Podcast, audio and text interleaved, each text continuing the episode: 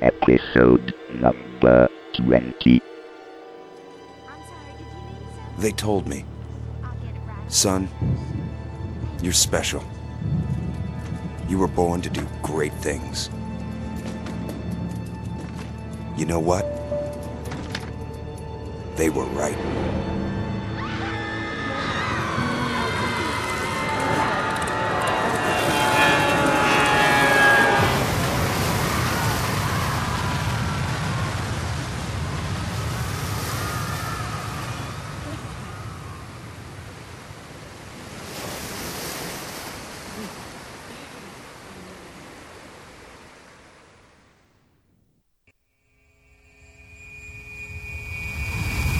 Molto spesso abbiamo parlato di storia dei videogiochi, tuttavia capita di rado di assistere mentre questa viene scritta sotto i nostri occhi.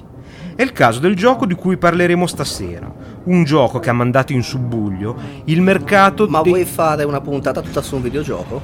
Sì, beh, ma è un videogioco davvero eccezionale. Sì, vabbè, conoscendo i tuoi gusti dovrei squartare qualcheduno di chi si tratta. Alieni, mostri, zombie. Veramente bambine. Eh? Bambine. Ma non si può squartare le bambine. Ma eh, no, non li scrivo io i giochi, io li gioco soltanto. Ma no, ma sei sicuro? Sicuro, sicuro. Perché stiamo per entrare in Rapture. In che?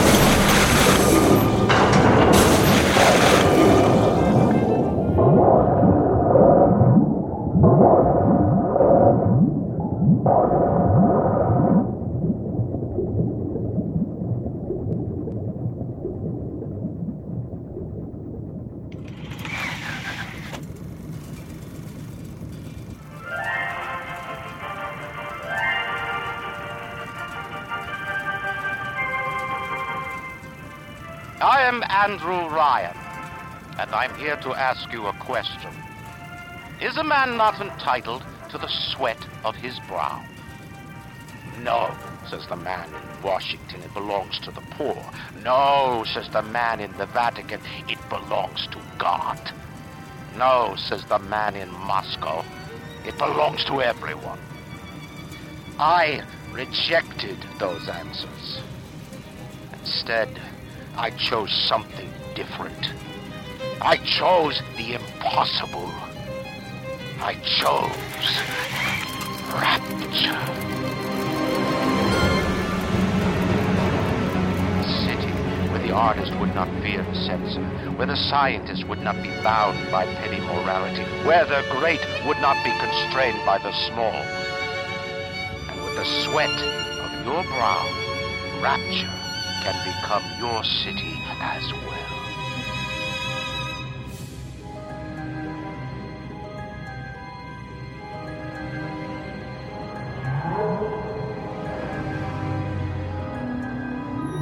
Benvenuti su Tecnica Arcana numero 20 e benvenuti in Rapture. Benvenuti. Ciao Francesco, Ciao Carlo. è un po' umido qua sotto, eh? Eh, abbastanza, poi per i miei reumatismi. Effettivamente sì. Avete ascoltato una presentazione che è già entrata nella storia dei videogame. È la presentazione del gioco BioShock, un gioco della 2K Games, da Take Two, eh, disponibile in esclusiva, ed è stato veramente un colpaccio per Microsoft, per Windows, Vista ed XP e Xbox 360. È un gioco molto particolare che piacerà sia a chi si, eh, si è sempre dedicato all'attività videoludica, ma anche a, a chi l'ha mollata da parecchio tempo, perché ha un illustre predecessore e questo team che lo ha prodotto è una vecchia conoscenza dei giocatori di lunga data. Stai parlando di System Shock? Bravo, sì, stavo parlando proprio del, di System Shock 2, che è un vecchio gioco della Origin, eh, creato dall'allora Looking Glass Studios, un gioco che molti di voi ricorderete e che mh, diciamo è considerato dagli stessi sviluppatori il eh, predecessore spirituale di questo Bioshock. Almeno lo è stato per un certo periodo di tempo perché poi non so se hai sentito, ma la um, Take Two gli ha imposto di smettere di parlare di Bioshock come successore spirituale di, mm, System, System Shock, Shock 2. 2 in quanto i diritti ce l'ha ancora l'Electronic Arts e quindi non vogliono questa pubblicità gratuita io però scommetto su un System Shock 3 che potrebbe uscire eh, se la Electronic Arts sfrutterà la popolarità di questo gioco Direi che sarà una cosa molto probabile. sì sì anche io ci scommetterei questo gioco in fondo è solo un FPS è disponibile in un demo che noi abbiamo giocato eh, per un po', un po' di tempo per provarlo per voi. Questo demo è abbastanza pesante da scaricare, vero Sì, Francesco? sono oltre un giga. Però ci sono anche, sì, mi sembra un giga 8 addirittura, quasi Sì. 2 giga. Però ci sono anche delle buone notizie. Tanto per cominciare è completamente in italiano. Così come in italiano sono i sottotitoli, o meglio le traduzioni, ai vari cartelloni pubblicitari che si trovano all'interno del Esatto, gioco. è completamente doppiato in maniera veramente solo discreta. E, mm, e in più mm, mantiene tutte le scritte in inglese, ma quando le si guardano si ha una- un sottotitolo flottante in italiano. È una cosa molto bella perché eh, diciamo impedisce di rovinare da parte dei- di un eventuale team di adattamento il, design originale che è veramente molto caratteristico forse è la cosa che ci ha colpito di più questo- questi paesaggi in art deco di questo, eh, questa città che adesso vi andremo a Sì, ambientazioni descrivere. tra l'altro molto curate anche dal punto di vista architettonico. Riprendono molto quella che è l'architettura proprio degli anni 40, 40, sì. in cui è ambientato proprio Bioshock. Sì, la- forse di- l'unica cosa che lo rende diverso dagli altri FPS è una storia eccezionale e una capacità di upgrade che forse sono più prossime a quelle di un gioco di ruolo che a un FPS tradizionale, come siamo abituati a vederle in Doom o in Quake.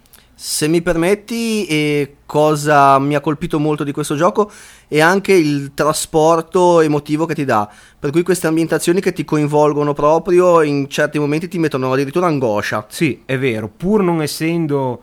Beh sì, è un gioco horror, ma non dobbiamo pensare a un vero e proprio survival horror. In fondo, eh, personaggi almeno all'inizio, almeno nel demo, non faremo alcuno spoiler, anche perché abbiamo giocato solo il demo, non è ancora disponibile, almeno al momento della registrazione, eh, non sono così raccapriccianti come in altri horror. Fa paura con l'atmosfera e non con la mostruosità, ecco. Esatto, ma forse neanche fa paura, mette proprio ansia, ma angoscia. Sì.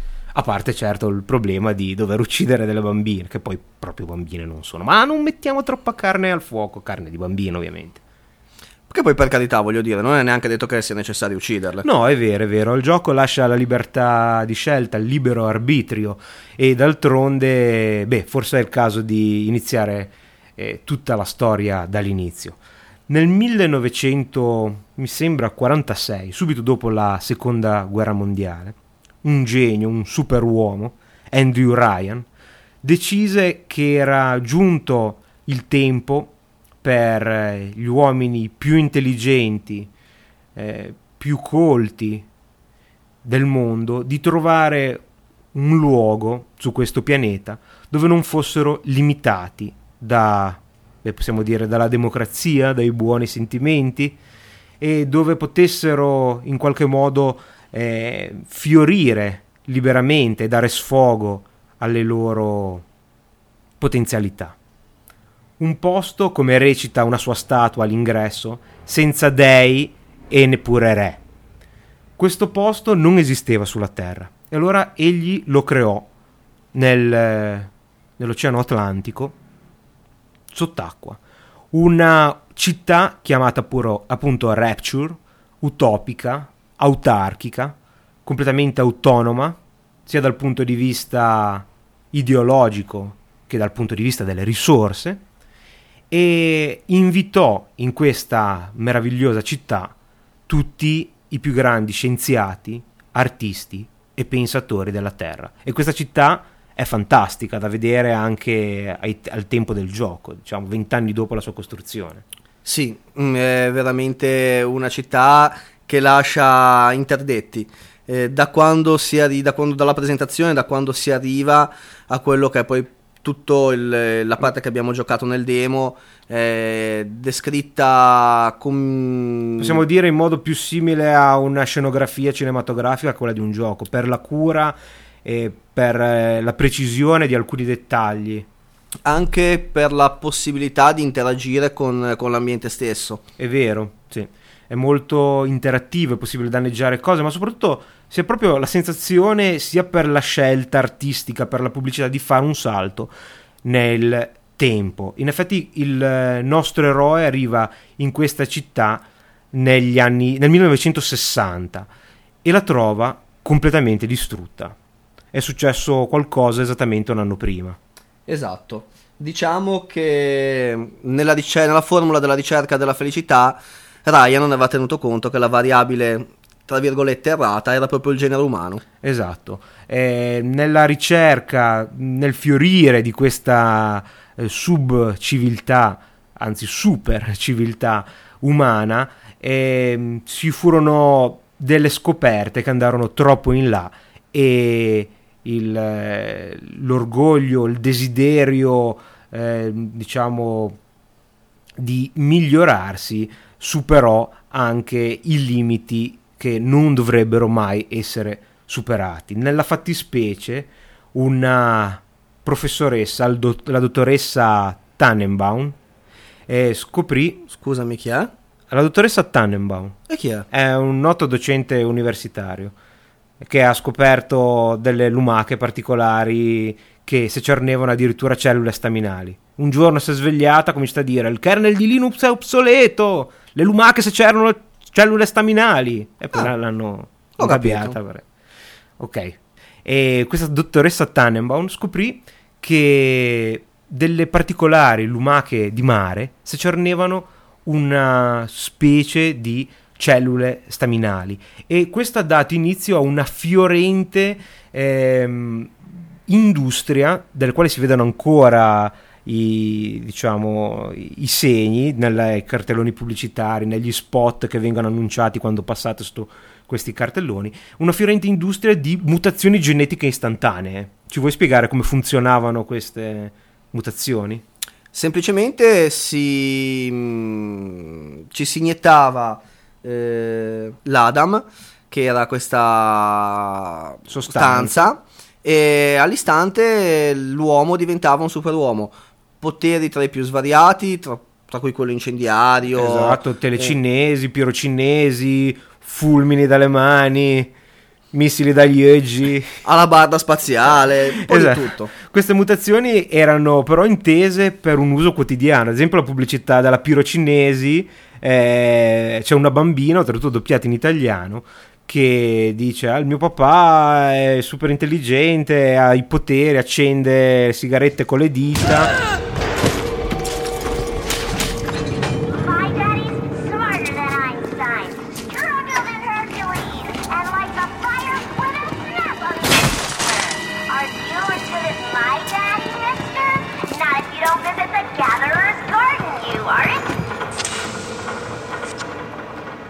E quasi tutte le pubblicità fanno riferimento a, a questa tecnologia come una commodity quotidiana, quindi invece che usare l'accendino ehm, per accendere le sigarette che sono presenti nonostante noi abbiamo smesso di fumare rispettivamente da sei mesi da sei giorni. Praticamente vabbè, l'importante è riuscire. E, ehm, e praticamente appunto questo, questo, questo, questa ambientazione è pervaso da pubblicità di questa tecnologia. Il problema è che come tutte le cose che sono troppo belle per essere vere questa, questa, questo Adam, questo mutogeno dava assuefazione, portava mutazioni incontrollate, portava alla follia. E fu così che dopo eh, rivolte popolari nel capodanno del 1959 fu praticamente il disastro e la rivolta. Scusami, ti interrompo. E volevo anche mh, diciamo, sottolineare come questa quotidianità sia evidenziata all'interno del gioco addirittura da distributori automatici esatto, di, di, di questa sostanza di Adam di questa sostanza che viene, veniva appunto utilizzata come una cosa di tutti i giorni. Se non che questa sostanza non era illimitata quindi come tutte le risorse anche questa finì e però il delirio era già era già arrivato a livelli di non ritorno, tanto che furono create eh, delle bambine, per adesso chiamiamole così, ne hanno tutto l'aspetto e che avevano lo scopo di raccogliere l'Adam dai cadaveri. Somebody went and turned a sweet baby girl into a monster. Whatever you thought about right and wrong on the surface, well, that don't count for much down in Rapture. Those little sisters, they carry Adam, the genetic material that keeps the wheels of Rapture turning. Everybody wants it, everybody needs it. Quindi voi troverete queste bambine, lo imparerete durante il demo anche se non ne affronterete veramente una, nel, nel demo ovviamente, che queste bambine eh, battono tutta la superficie di Rapture alla ricerca di cadaveri dal quale estrarre Adam, perché così sono state programmate. E troverete anche i, eh, gli abitanti di Rapture completamente impazziti e che ancora eh, sei mesi dopo portano addosso le maschere di quel eh, capodanno dove il loro mondo finì. Sì, anche perché mh, è chiaro come nel mondo di Rapture la bellezza fosse un canone essenziale. Assolutamente. E quindi queste, queste persone sfigurate da queste continue mutazioni genetiche indossano queste maschere. indossano queste maschere e si ammazzano fra di loro per estrarre questa sostanza che eh, le tiene in vita in qualche modo mh, e spesso ammazzano anche le bambine perché loro sanno che queste bambine sono una fonte di Adam non indifferente ma chi ha progettato le Little Sister ha progettato anche qualcosa per proteggerle Sì, Big Daddy.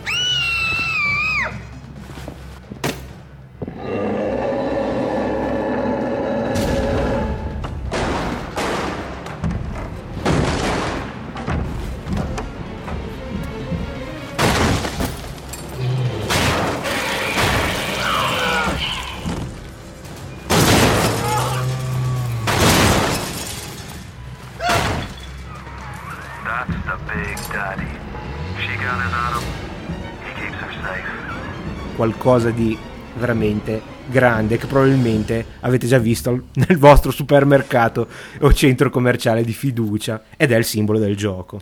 Un palombaro con due grosse trivelle. Esatto, al posto delle mani, un enorme palombaro mh, del quale non si sa esattamente cosa ci sia all'interno della sua tenuta, della sua, della sua tuta da palombaro, ce ne sono di diversi tipi e questo palombaro, chiamato appunto Big Daddy, protegge le Little Sister durante la raccolta del- dell'Adam.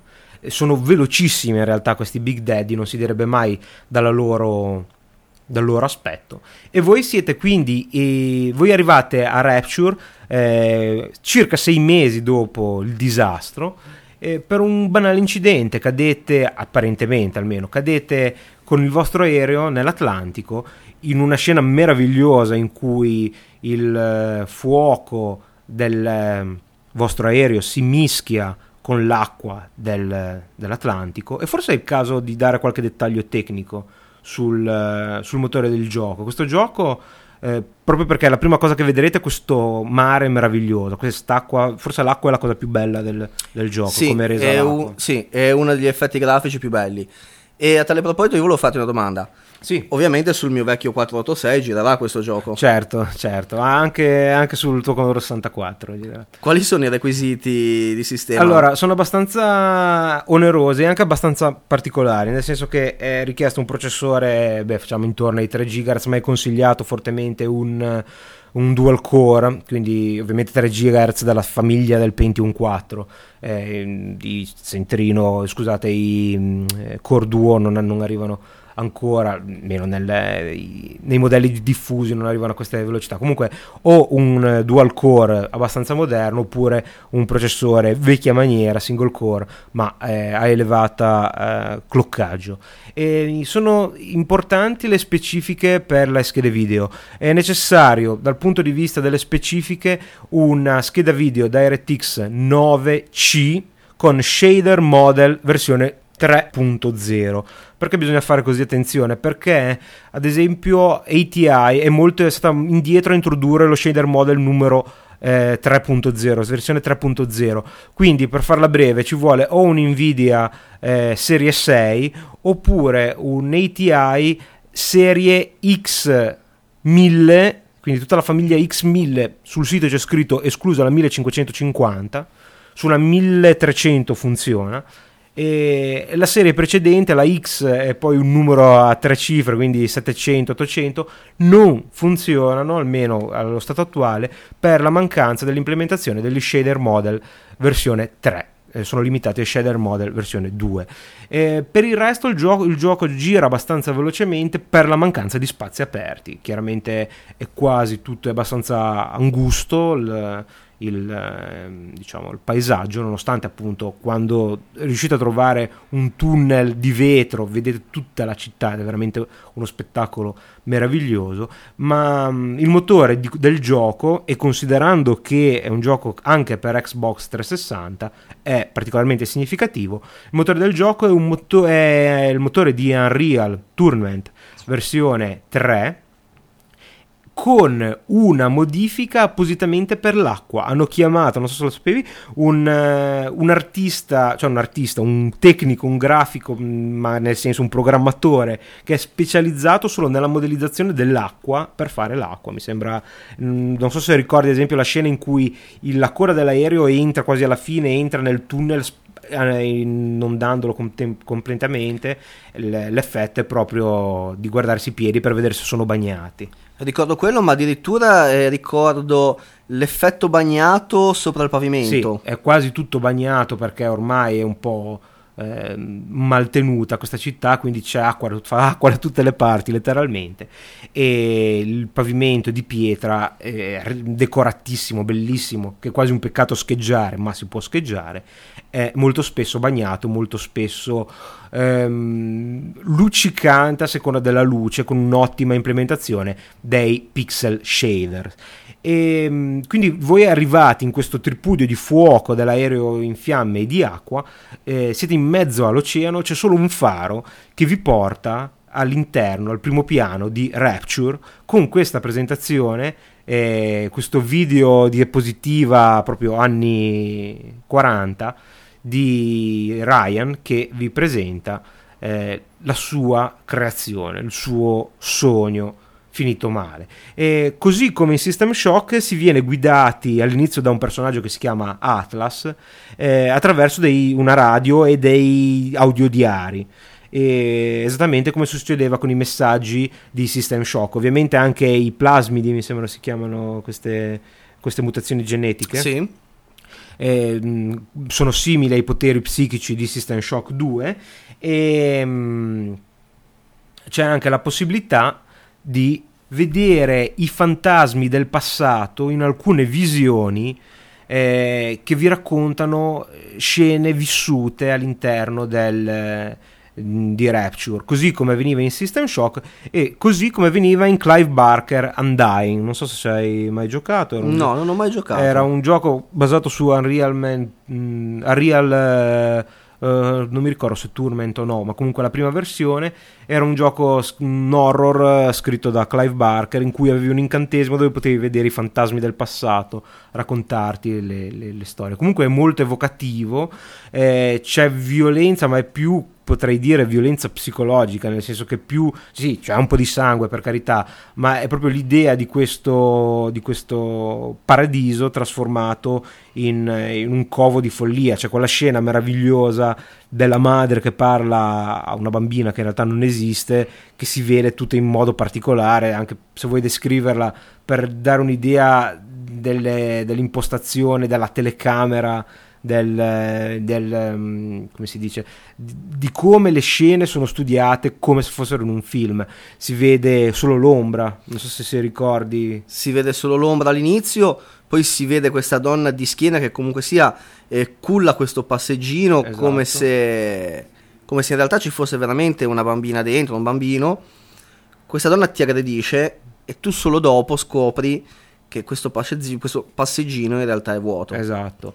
E, um, i, un modo buono per, eh, per resistere a questi attacchi che sono abbastanza frenetici eh, è di mischiare l'uso di armi convenzionali che troverete comunque, che possono essere anche eh, costruite, diciamo potenziate in maniera custom perché hanno anche la possibilità di avere più proiettili, insomma è abbastanza complessa la, la faccenda anche per un normale FPS, ma mischiando i poteri dei, diciamo, delle modifiche genetiche con le armi si hanno risultati migliori, ad esempio se si fulminano con i fulmini eh, questi, gli abitanti di Rapture, eh, questi rimangono bloccati ed è possibile finirli con un colpo di chiave inglese o di, di fucile. Però sono anche abbastanza intelligenti. Sì, eh, proprio tu parlavi prima di System Shock, la differenza tra i mostri di, di System Shock e questi è che proprio mh, mm, quelli di, di, Bioshock sono dotati di un'elevata intelligenza artificiale, per cui può capitare che cerchino pozze d'acqua per, per spegnersi eh, se gli dai fuoco, fuoco. Eh, che si nascondano se colpiti eh, per tornare poi ad attaccarti in gruppo. Quindi diciamo un meccanismo di gioco che è sempre, sempre nuovo. Sempre nuovo, certo. E oltretutto, appunto, eh, il motore della fisica è abbastanza eh, intelligente, fatto in modo appropriato da poter sfruttare eh, certe possibilità date dalla fisica, come ad esempio se ci sono eh, gruppi di abitanti di Rapture in una pozza d'acqua, è possibile eh, lanciare un fulmine direttamente nell'acqua e fulminarli tutti con un colpo solo. Che è una cosa senz'altro che dà soddisfazione, nel senso che insomma, è intelligente come. Sì, altra cosa che trovo molto apprezzabile è la possibilità di manomettere varie sentinelle. Esattamente, eh... ancora una volta come in System Shock 2 e quindi poterle utilizzare per il proprio tornaconto. Esatto, esiste un minigioco fatto come Pipe Dreams, un vecchio gioco in cui si hanno dei pezzi di tubo e bisogna eh, disporli in modo che un, acqua, una certa, comunque un certo liquido fluisca da una parte all'altra prestabilita e grazie a questi, quando si, si, deve costruire con questi pezzi di tubo una condotta,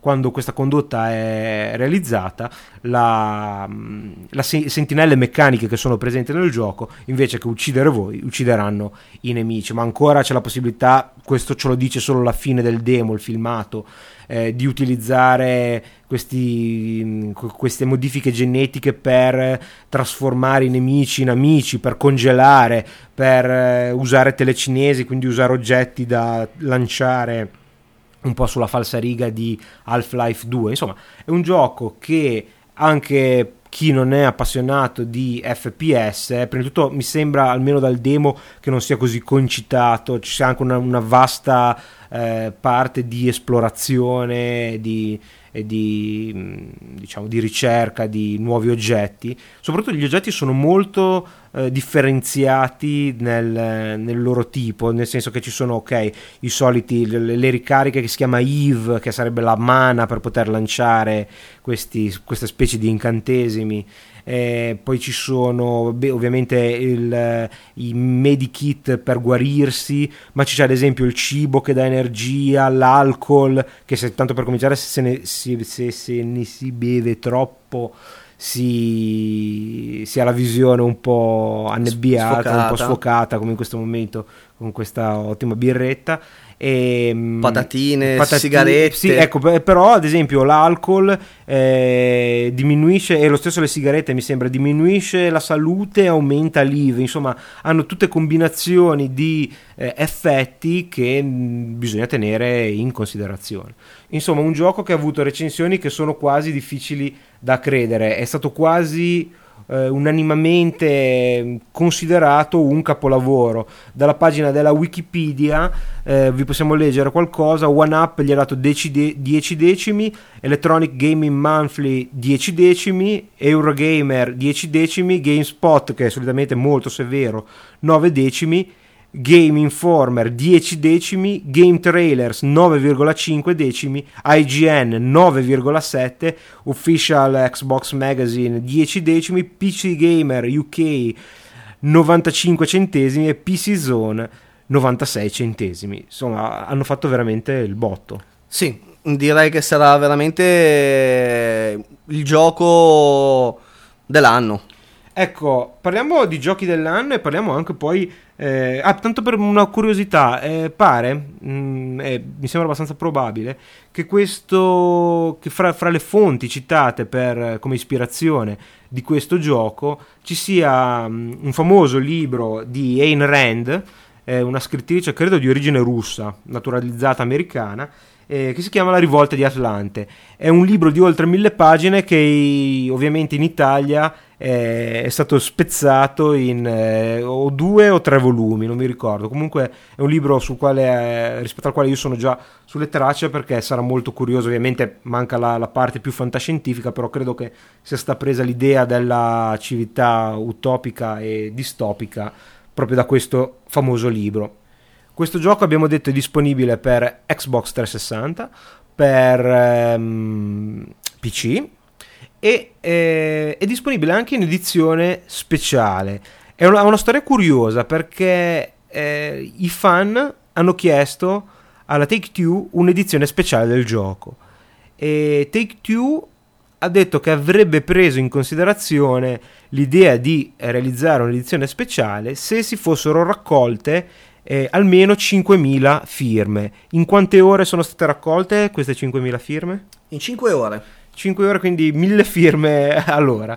E, ok, l'edizione speciale, almeno negli Stati Uniti, esiste, è uno scatolone ehm, che mi sembra costi intorno ai 70 dollari, 70-80 dollari, che contiene un, um, molto materiale, alcune interessante, nel senso contiene anche, mi sembra, un making off, contiene i biglietti di invito per Rapture, eh, manuali più dettagliati, insomma un po' la, la solita paccottiglia, una statua, eh, una miniatura abbastanza grande del Big Daddy che ha avuto un problema, è arrivata a tantissime persone rotta, così la, ovviamente sta sostituita la chi, la, chi l'aveva rotta per un errore del, nel, con la confezione che non, non, era abbastanza protettiva, però hanno realizzato anche un, um, un libro, un artbook, un libro con tutti gli sketch, i disegni eh, del, um, come si dice, de, de, della, proget- della, fase di progettuale del gioco da inviare gentilmente a chi aveva dovuto perdere tempo per spedire indietro la vecchia statuetta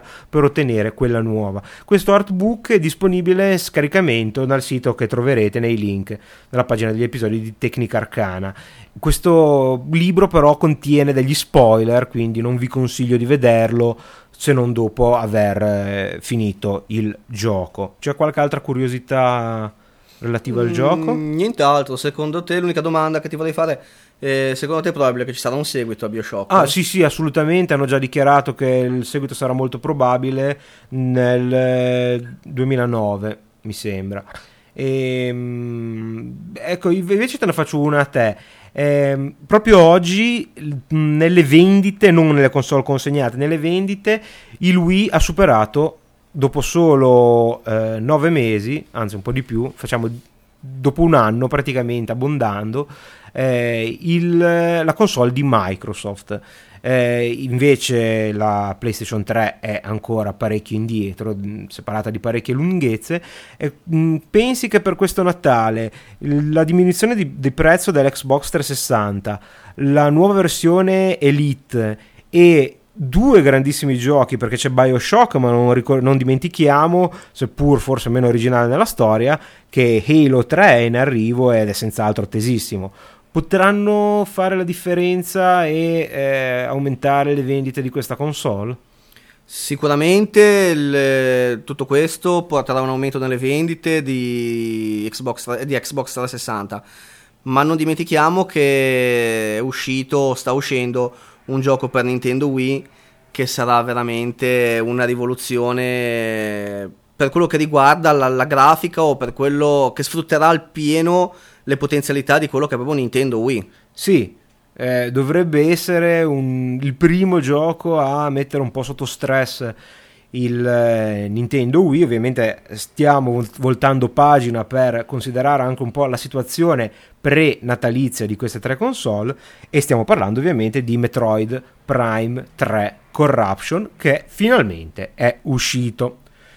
Questo gioco della Retro Studios è il seguito dell'acclamatissimo eh, gioco per eh, GameCube Metroid Prime 1 e 2 Ecos è un'avventura in 3D con elementi di platform. Eh, se lo guardate sembra un first person shooter, ma non è un first person shooter. Pensate che nelle versioni per GameCube non dovevate neanche mirare, bastava premere il, il, un pulsante e veniva bloccato direttamente il ehm, il mirino sul personaggio, quindi immaginate quanto poco fosse l'elemento di azione rispetto al, alla risoluzione dei puzzle o alla ricerca del, di chiavi che poi in realtà erano le vostre armi per superare determinate zone. È un gioco che ad esempio i combattimenti con i mostri di fine livello erano in realtà non tanto uno scontro ma lo scoprire eh, quale fosse il punto debole del, del mostro in questione ed è un gioco che è molto atteso perché diciamolo seriamente, cioè sinceramente giochi per Wii per affrontare il Natale ce ne sono veramente ancora pochi. Mentre invece questo Metroid Prime che sembra avere una libertà spaventosa abbiamo visto pochi minuti fa l'introduzione cioè prime, i primi minuti di gioco vi metteremo i link ai video eh, sembra fantastico perché sembra utilizzare veramente il il, il sì. controller, la copia di controller per fare quello che si vuole, insomma, per avere libertà di visuale, aprire le porte. Hai qualche notizia? No, nessuna notizia in particolare. Volevo confermare quello che, che dicevi tu prima. Per cui la componente esplorativa rimane sempre presente e viene di gran lunga migliorata quella che è la, la componente di combattimento. E sì, esatto, è molto più complesso perché finalmente eh, la visuale di Samus Aran, questa bellissima ragazza che in realtà si vede solo per pochi minuti, solitamente alla fine del gioco, eh, che dietro questa, questa tuta da cacciatore di taglia spaziale viene finalmente resa libera, nel senso che è possibile muoversi eh, liberamente senza avere questa costrizione del, diciamo, dello sparo automatico eh, del mirare meglio automatico e quindi ha una nuova componente d'azione ma soprattutto risolve da quel poco che si vede da quello che si racconta nelle storie il, quello che per me era il problema principale di Metroid. Metroid è nato come un platform e come tale nonostante sia stato acclamato per il passaggio in 3D che è riuscito a mantenere il feeling del gioco originale, quindi da un platform in 2D a una un gioco che ha l'aspetto del first person shooter eh, ce ne passa, ce n'è differenza, eppure Retro Studios sono riusciti a mantenere il feeling del gioco originale, tuttavia ha mantenuto purtroppo anche una cosa tipica dei, ehm, dei giochi di piattaforma due, in due dimensioni, cioè l'assenza di storia. Soprattutto il primo Metroid Prime ha la storia che è veramente limitatissimo, ok? Leggendo i diari degli arcinemici di Samus che sono i pirati spaziali c'è un minimo di sottotramo, ma alla fine sei su sto diavolo di pianeta, cerca di venirne fuori e possibilmente scopri come mai c'è tutto sto pasticcio. In realtà nel secondo si è scoperto che una, una sostanza eh, proveniente dallo spazio chiamata Phazon ha corrotto il pianeta e la stessa Samus, introducendo quindi un pochettino più di storia. Nella terza, finalmente, anche grazie alla, risoluzione di limitazioni tecniche delle prime console della Nintendo, come il GameCube, ha eh, introdotto un po' di storia e anche finalmente i dialoghi. Ci sono i dialoghi che sono completamente parlati, cioè si sente l'audio per la prima volta. Sì, e oltre a questo, come hai detto tu prima, grande interazione col, col paesaggio circostante, eh, addirittura mh, mm, bisogna muovere le leve e fare proprio il gesto, cioè, il, gesto col, col, il gesto col braccio col, col Wiimote. Sì, oltretutto l'interazione è sempre stata elevatissima anche nei vecchi giochi. Pensate che c'è la possibilità di trasformarsi in una palla che può prendere vari poteri. Questi poteri sono aumentati, ci sono anche i cannoni di diverso tipo che hanno diversi effetti. È possibile. Mh, è possibile anche utilizzare un raggio traente che permette di, di, lanciarsi come se si fosse su una specie di liana, ma soprattutto la grafica sembra veramente, soprattutto non tanto per gli effetti, tipo non c'è un effetto paragonabile all'acqua di Bioshock, Bioshock ma ehm, c'è comunque un elevato conto dei poligoni, le strutture sono molto complesse, almeno da quello che si può vedere nei demo, comunque è un gioco che per Natale sarà senza scusate, sì, nei demo nel senso nei filmati su internet, il gioco è disponibile in vendita negli Stati Uniti, spero che non sia presto anche in Europa, un gioco che vale veramente la pena di essere giocato, soprattutto per avere un gioco un po' diverso dai soliti giochini e che però sia anche di prima grandezza perché insomma anche questo gioco io ho letto una recensione mi sembra su IGN che diceva che forse l'unico difetto è quello di essere il seguito di qualcosa e quindi di non essere così innovativo, cioè alcuni elementi non sono nuovi. Per il resto mi sembra che dal punto di vista della giocabilità, dell'interazione e della durata, anche che è un problema di altri giochi che adesso affronteremo, mi sembra invece un gioco eccezionale. Sì, e oltretutto, come dicevi giustamente tu, eh, nonostante le inferiori potenzialità di Nintendo Wii, eh, una pulizia, pulizia, grafica, una palette di colori veramente sorprendente. Sì, diciamo che il lato artistico del Retro Studio sempre stati, è sempre stato indiscusso perché avevano proprio un buon gusto, possiamo dirlo. Solitamente scenari semplici ma ben determinati e soprattutto architetture tali da riuscire a spostarsi abbastanza bene senza usare troppo la mappa. Comunque la mappa è in 3D e comunque c'è da dire che hanno risolto anche un altro grave problema mh, di, dei primi due Metroid Prime, ovvero il fatto che fossero un unico gigantesco mondo, diviso in sottomappe, però non so se ti ricordi, ma mh, c'era praticamente questo, questo, mondo enorme tutto da, sì, sì, da esplorare. Sì. e mentre invece il, è praticamente un inseguimento spaziale su vari pianeti e quindi diciamo l'ampiezza del mondo è suddivisa in vari pianeti aumenta senza dubbio la facilità di orientamento di orientarsi che è importante in un gioco di avventura.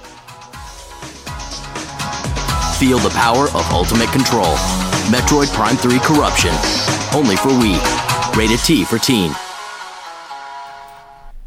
Continuando sempre a parlare di Nintendo Wii, ci sono altre notizie. Eh, le notizie buone che dovrebbe essere addirittura d'arrivo anche Smash Brothers, che è un gioco che io non conosco ma dicono essere eccezionale, una specie di picchiaduro con elementi molto particolari con tutti i personaggi di Nintendo che addirittura eh, nella prima versione per eh, GameCube ha quasi eguagliato le vendite del primo Halo, quindi insomma un gioco che comunque in realtà ha un hype incredibile Halo, però mm, su, su, cioè, non so se tu avevi mai sentito parlare di questo Smash no, Brother, eh, in realtà appunto ha quasi le stesse vendite invece di, di un gioco molto più famoso come Halo. E mm, invece pare cattive notizie per i fan dei survivor horror perché una prima recensione sul podcast di IGN dà Umbrella Chronicle come al momento un gioco mediocre in quanto l'interattività essendo un, eh, ricordiamo Umbrella Chronicle è un gioco da sparare con la pistola tipo Time Crisis o House of the Dead eh, attraverso il Wiimote eh, purtroppo dicono che è brutto perché non dà la sensazione di sparare. Cioè gli zombie stanno praticamente fermi e le, le, i punti di vista eh, della telecamera non sono così eccitanti. Insomma quindi un gioco eh, con le pistole senza atmosfera visto che l'unica cosa che ha eh, e senza sensazione di eh, di coinvolgimento, non, non, è un buon gioco.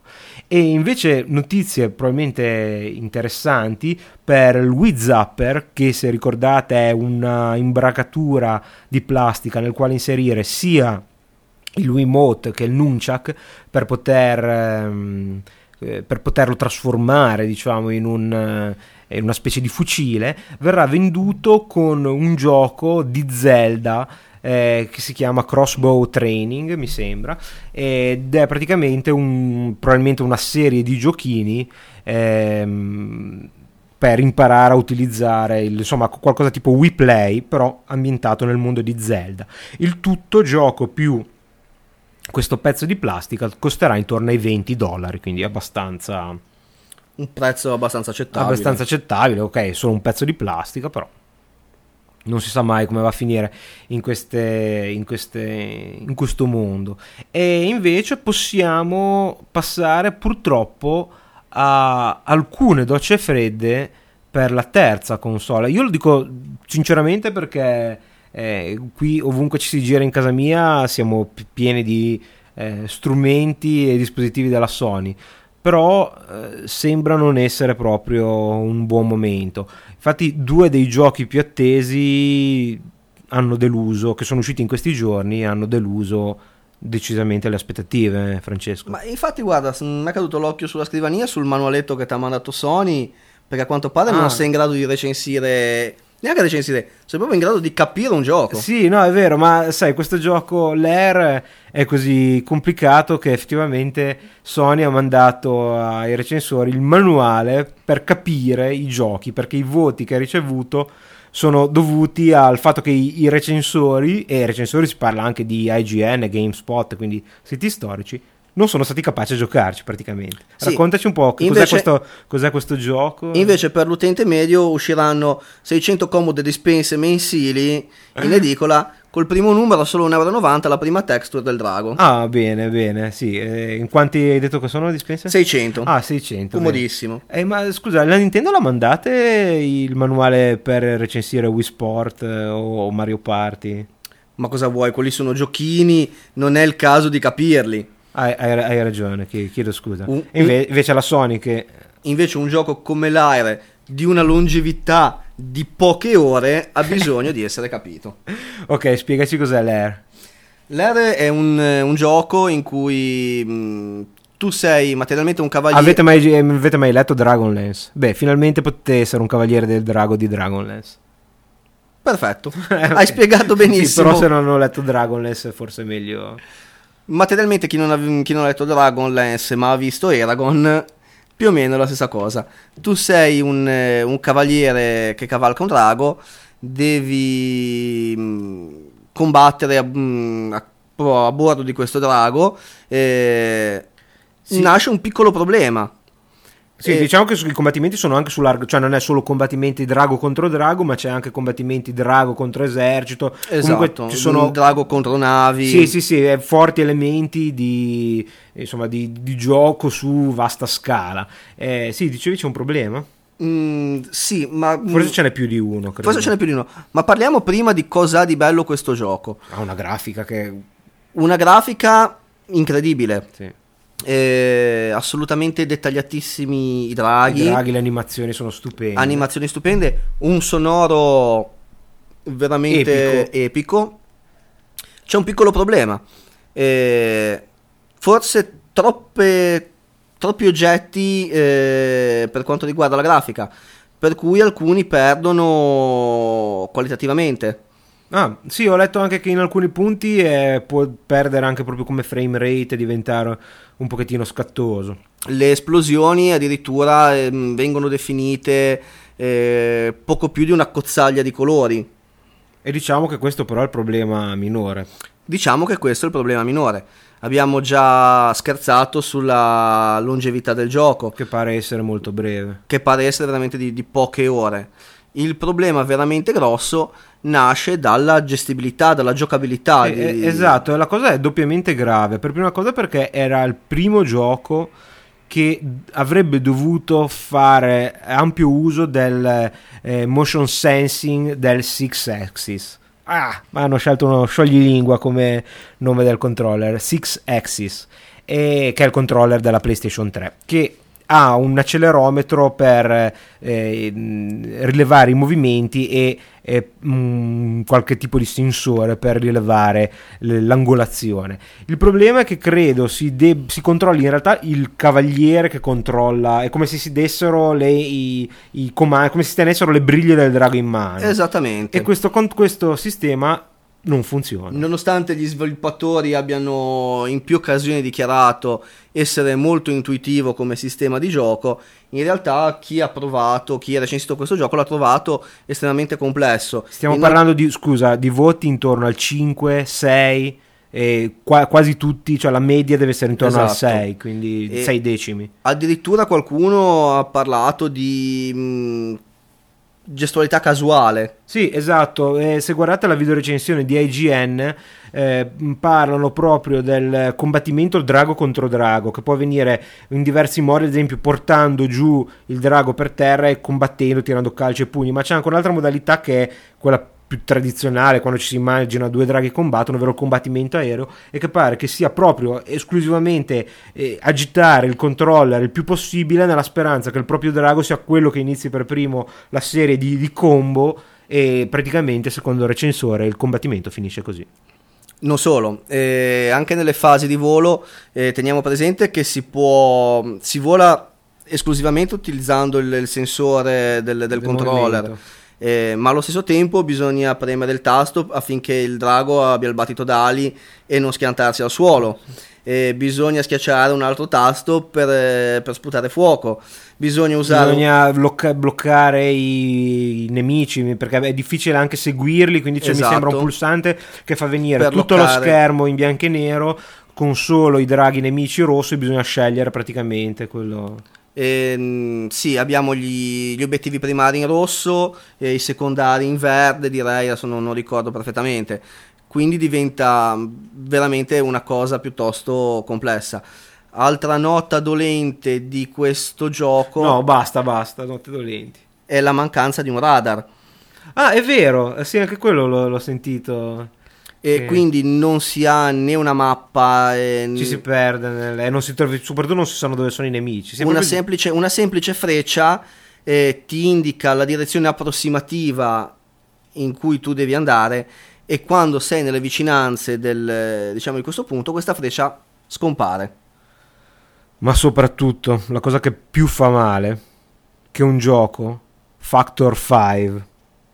Factor 5 hanno fatto alcuni dei più bei giochi per GameCube, come i giochi di guerre stellari, Rogue eh, Squadron, che hanno una grafica mostruosa, una giocabilità, pazzesca.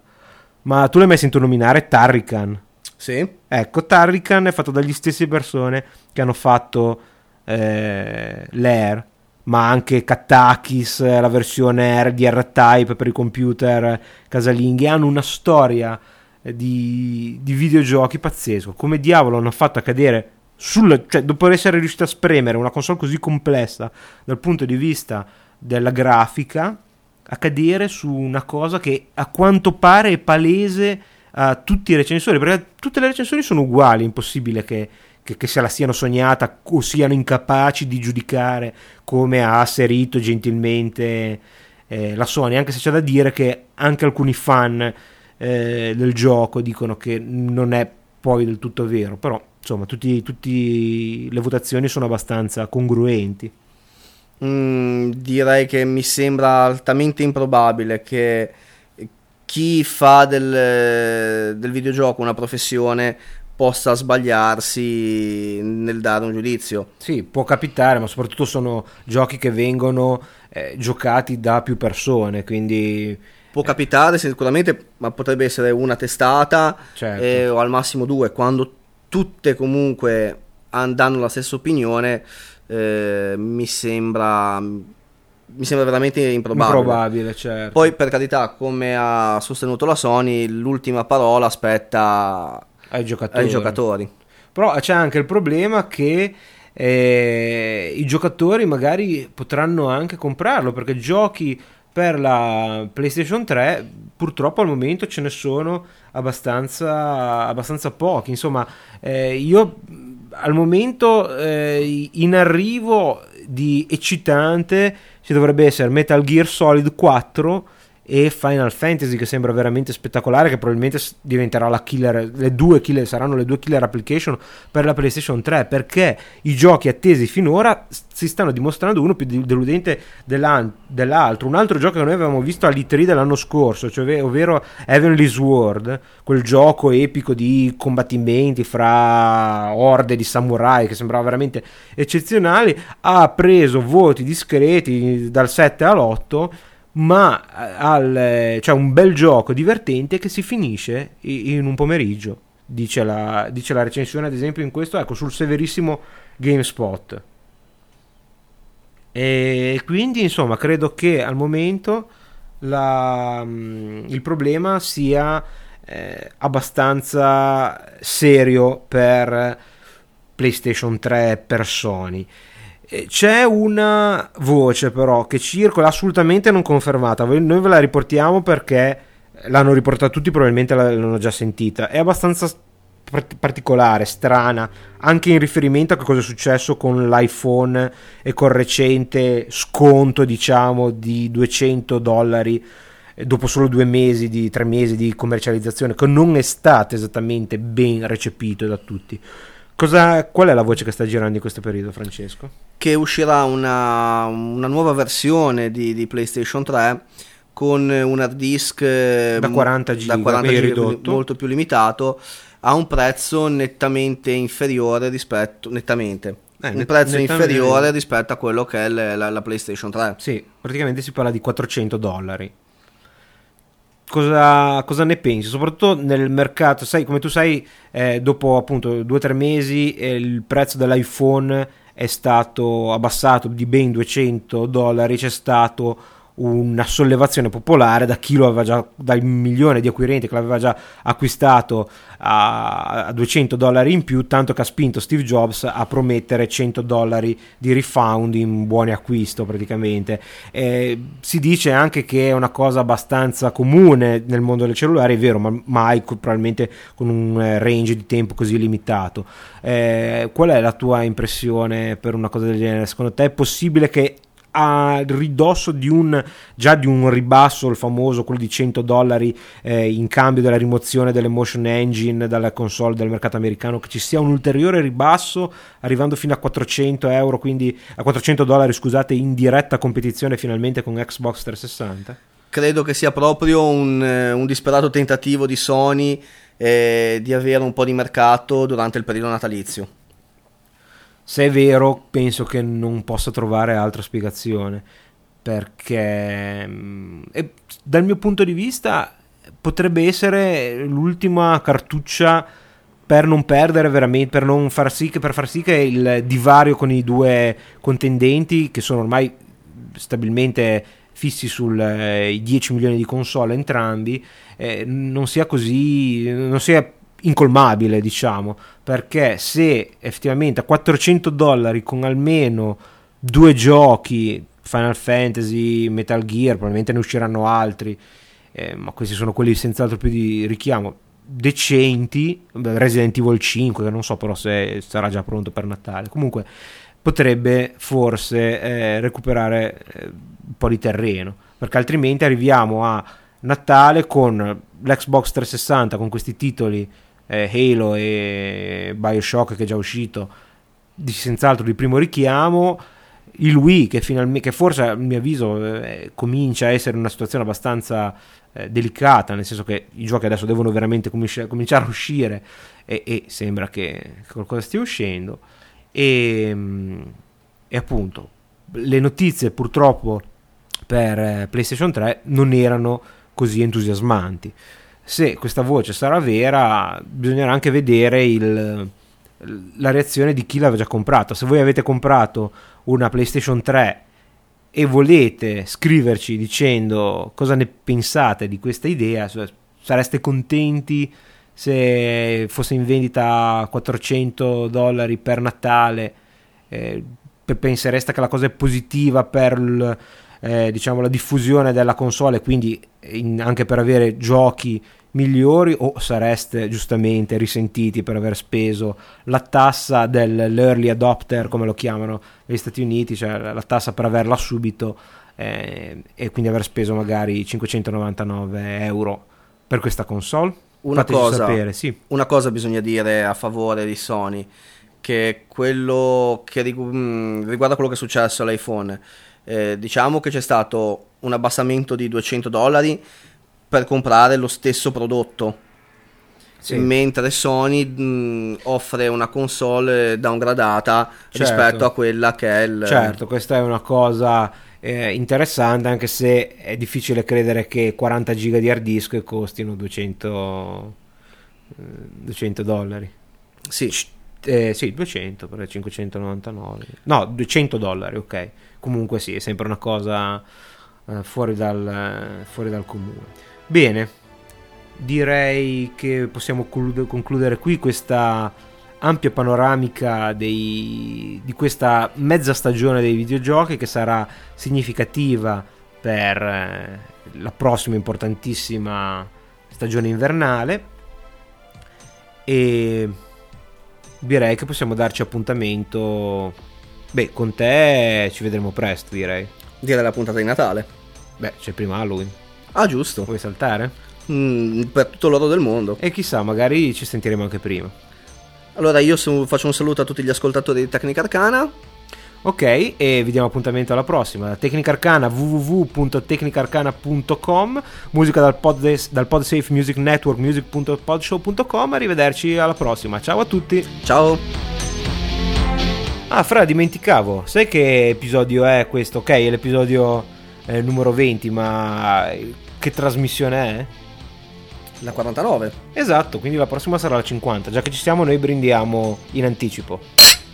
Auguri, Tecnica Arcana. A presto.